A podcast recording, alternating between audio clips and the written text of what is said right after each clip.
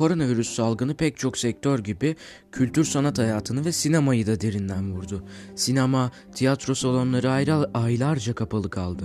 Evlerinde kalan insanlar film seyretmek için dijital platformlarına yöneldi.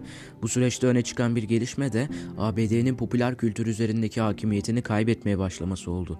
İngiliz The Guardian gazetesinde yayınlanan Steve Rose imzalı kapsamlı yazıda bu tespit tüm boyutlarıyla ele alınıyor. Makalenin yazarı Rose'a göre dahil çoğu bölgede sinemalar hala kapalıydı. Steve Rose, Hollywood'u sarsan bir başka gelişmeyle yazısına devam ediyor.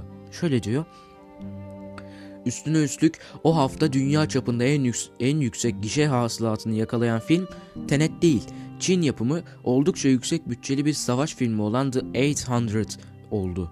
Filmin 69 milyon dolarlık hasılat elde etmesinde 70 bin sinema salonunun bulunduğu Çin'de ABD'nin aksine salonların çoğunun yeniden açılmış olmasının da payı vardı. Dünyanın kültür alanındaki süper gücü ABD'nin daha önce rakiplerinden bu şekilde daha zayıf duruma düştüğü pek az görülmüş bir şeydi. ABD artık popüler kültürün kalesi değil anlamı çıkıyor buradan." Şöyle devam ediyor: "Amerika geçtiğimiz yüzyıl boyunca popüler kültürün kalesiydi. ABD kaynaklı olmayan yapımlar neredeyse yok hükmündeydi. Şimdilerde ise pek çok kimsenin aklında şu sorular var: popüler kültür üzerindeki Amerikan hakimiyeti sona mı eriyor? Acaba son darbeyi de koronavirüs salgını mı vuracak?" Geçtiğimiz ay Rolling Stone dergisi için bir makale kaleme alan antropolog Wade Davis, Covid-19'un Amerikan istisnacılığı illüzyonunu yerle bir ettiği görüşünde. ABD'nin işlevsiz ve kifayetsiz bir hükümet tarafından yönetilmekte olduğunu belirten ve salgın kaynaklı ölümleri de büyük ölçüde hükümetin politikalarına bağlayan Davis'e göre gelinen nokta ülkenin dünya hakimiyeti iddiasının da trajik bir şekilde sona ermesine yol açmış oldu. Salgının kontrolden çıkması yetmiyormuş gibi ABD bugün ekonomik gerileme, eşitsizlik ve ırkçılık sorunlarıyla da karşı karşıya. Ülkede artık kültür kavramı her şeyden önce savaş bağlamında tartışılır hale gelmiş durumda. Donald Trump 2015 yılında yaptığı bir konuşmada Amerikan rüyasının öldüğünü söylemişti.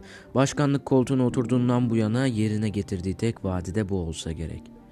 Ülkedeki bu gidişat Covid-19'dan önce de kendini göstermeye başlamıştı diye devam ediyor. 2020'nin başlarında Amerika'nın kültürel üstünlüğü bir darbe daha aldı. 92. Akademi Ödülleri'nde en iyi film Oscar'ını Güney Kore yapımı Parazit adlı film kazandı. Böylece Oscar tarihinde ilk kez yabancı dilde çekilmiş, yani İngilizce olmayan bir film en iyi film ödülünü kazanmış oldu. Bu sonuçtan tabii ki memnun olmayan Trump duygularını şu sözlerle ifade etti: "En iyi film ödülünü Güney Kore'den bir film aldı. Bu da nereden çıktı şimdi?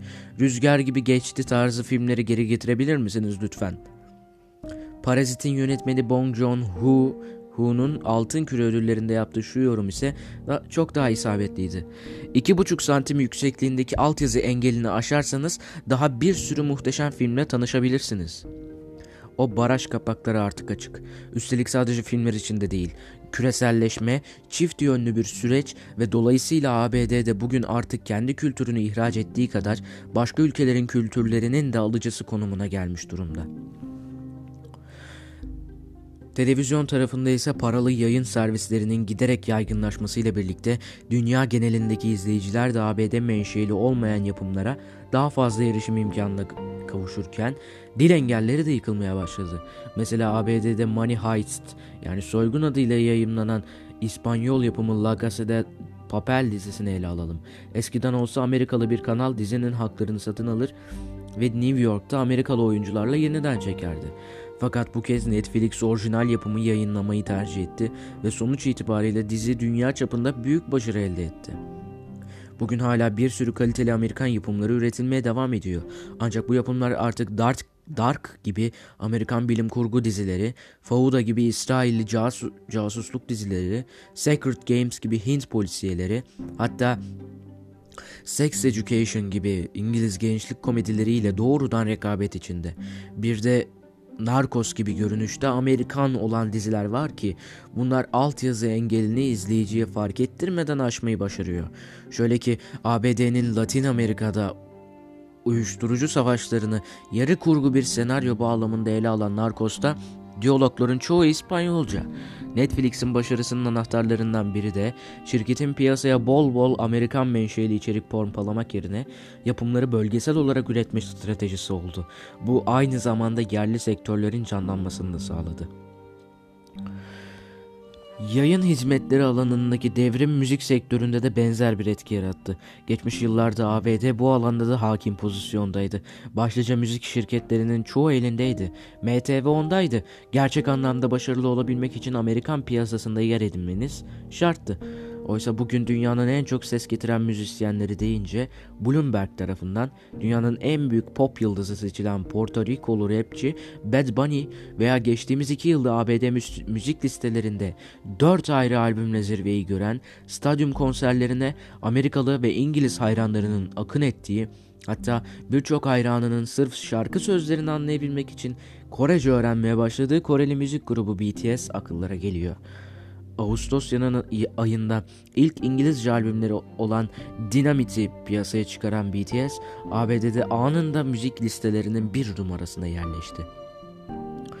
YouTube'da tüm zamanların en çok izlenen müzik klibi 7 milyarlık rekor izlenme sayısı ile Luis Fonsi'nin Despacito'su, üstelik Justin Bieber'ın çıkardığı İngilizce versiyonu değil, İspanyolca olanı, bir zamanlar sadece bölgesel olarak bilinen Kore popu ve reggaeton gibi müzik türleri bugün internet sayesinde tüm dünyaya ulaşıyor. İnternet sayesinde Kolombiyalı J Balvin, İspanyol Rosalia, Nijeryalı Burna Boy ve Fransız Christine and the Queens gibi şarkıcı ve grupların ünü uluslararası sınırları aşıyor. ABD'li sanatçılar da bu isimlerle birlikte işler yapmak için adeta kuyrukta. Guardian gazetesinin yazarı Steve Rose, ABD'nin popüler kültürü yumuşak güç unsuru olarak ele almasına ve kültür ihracatını sürdürürken ürettiği içeriklerdeki değişime de değiniyor. ABD, bilhassa 2. Dünya Savaşı sonrasında popüler kültürün yumuşak güç uygulamalarına odaklandı. Dünyaya karşı çizmek istediği imaj kafasında gayet netti. Özgür dünyanın lideri ve refah, fırsat, sağlık ve mutluluğun ülkesi olarak görülmek istiyordu. Düzen karşıtı denilen rock müzik bile Soğuk Savaş döneminde Sovyetlere karşı stratejik bir unsur olarak görülüyordu. Düşünün bir kere, siz olsanız hangisini tercih ederdiniz? Komünist halk müziğini mi? Prince ve Guns N' Roses mı? Sovyet propaganda filmlerini mi? Beverly Hills polisini mi? Amerikan rüyası hem ulusu bir arada tutan bir tutkal hem de bir ihracat kalemiydi. Dünya genelinde ekonomiler büyürken ABD'nin de kültürünü ihraç edeceği müşterilerin sayısı arttı. Ancak bu durum belli tavizleri de zorunlu kıldı. Örneğin bugün Hollywood'un gelirinin 60-70'ini uluslararası gişe hasılatı oluşturuyor. Çin son 10 yılda dünyanın 2. büyük sinema bölgesine dönüşürken Hollywood'da bu cazip pazarı gözünde dolar işaretleriyle izliyor. Amerikan sinema endüstrisi filmlerde Çinli oyunculara küçük roller vererek yerel izleyiciyi memnun etmenin yanında Çin'de hangi yabancı filmlerin vizyona gireceğini ve ne kadar süre gösterimde kalacağını denetleyen Komünist Parti hükümetini kızdırmamaya da giderek daha fazla özen gösteriyor. Bu da LGBTQ+ hakları, Tibet, Tiananmen Meydanı, Sincan, Tayvan gibi tartışmalı yerel meselelerin, daha doğrusu her türlü siyasi referansın senaryolardan çıkarılması demek. Mesela Top Gun'da Tom Cruise'un canlandırdığı Maverick karakterinin montundaki Tayvan bayrağının 2021'de gösterime girmesi beklenen devam filmi Top Gun 2'de sessiz sedasız yok edilmesi buna bir örnek. Yani özetle Hollywood yapımlarının içerikleri artık Amerikan tarzı bir ifade özgürlüğüne dayalı olarak değil, Çin tarzı bir otosansür ile belirleniyor.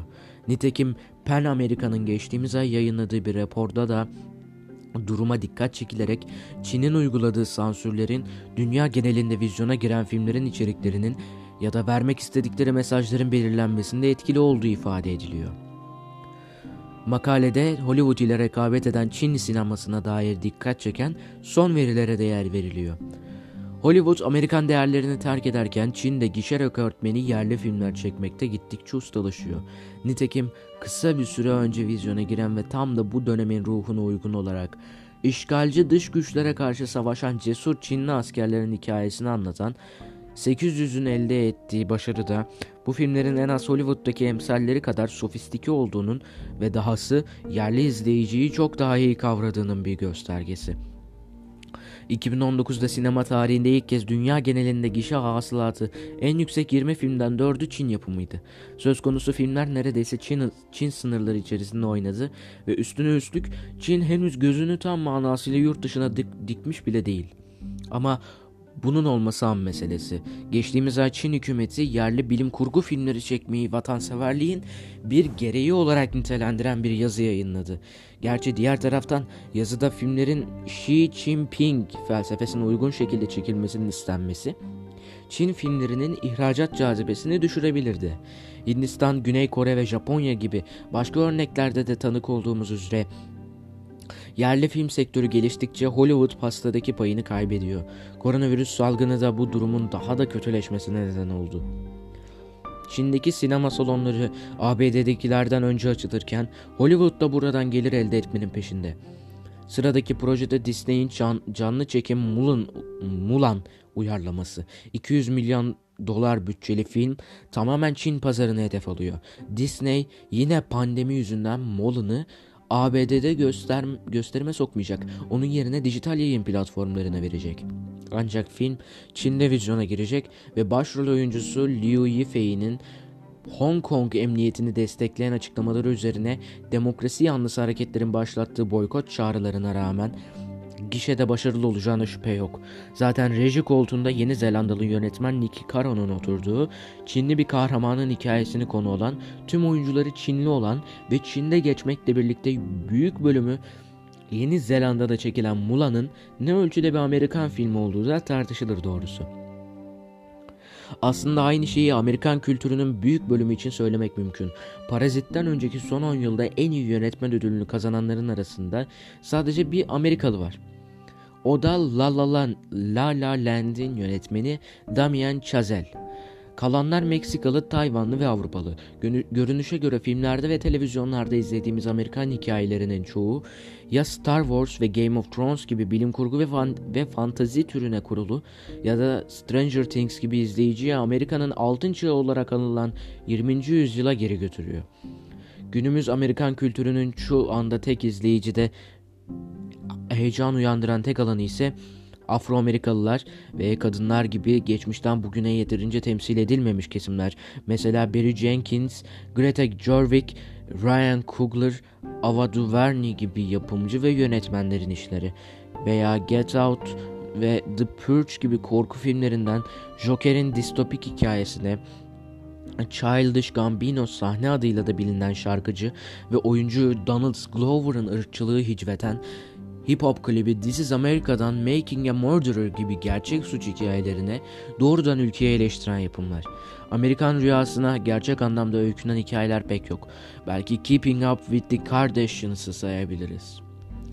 Amerika'nın ölümüne dair tahminlerde bulunmak için henüz çok erken. Unutmayalım ki yapım ve dağıtım araçlarının neredeyse tamamı ABD'nin tek elinde. Film stüdyoları da aynı şekilde ki bunlara Netflix, Amazon Prime Video, HBO, Apple TV+, Disney+, YouTube, Facebook ve sahipleri İsveçli olmakla birlikte merkezi ABD'de bulunan Spotify gibi sosyal medya ve dijital yayın platformları da dahil. Şayet ABD çoğu zaman olduğu gibi dünyanın dört bir yanındaki yetenekleri bir araya getirip onlarla harika yapımlar ortaya çıkarmaya devam ederse bu yine iyi bir şey olur.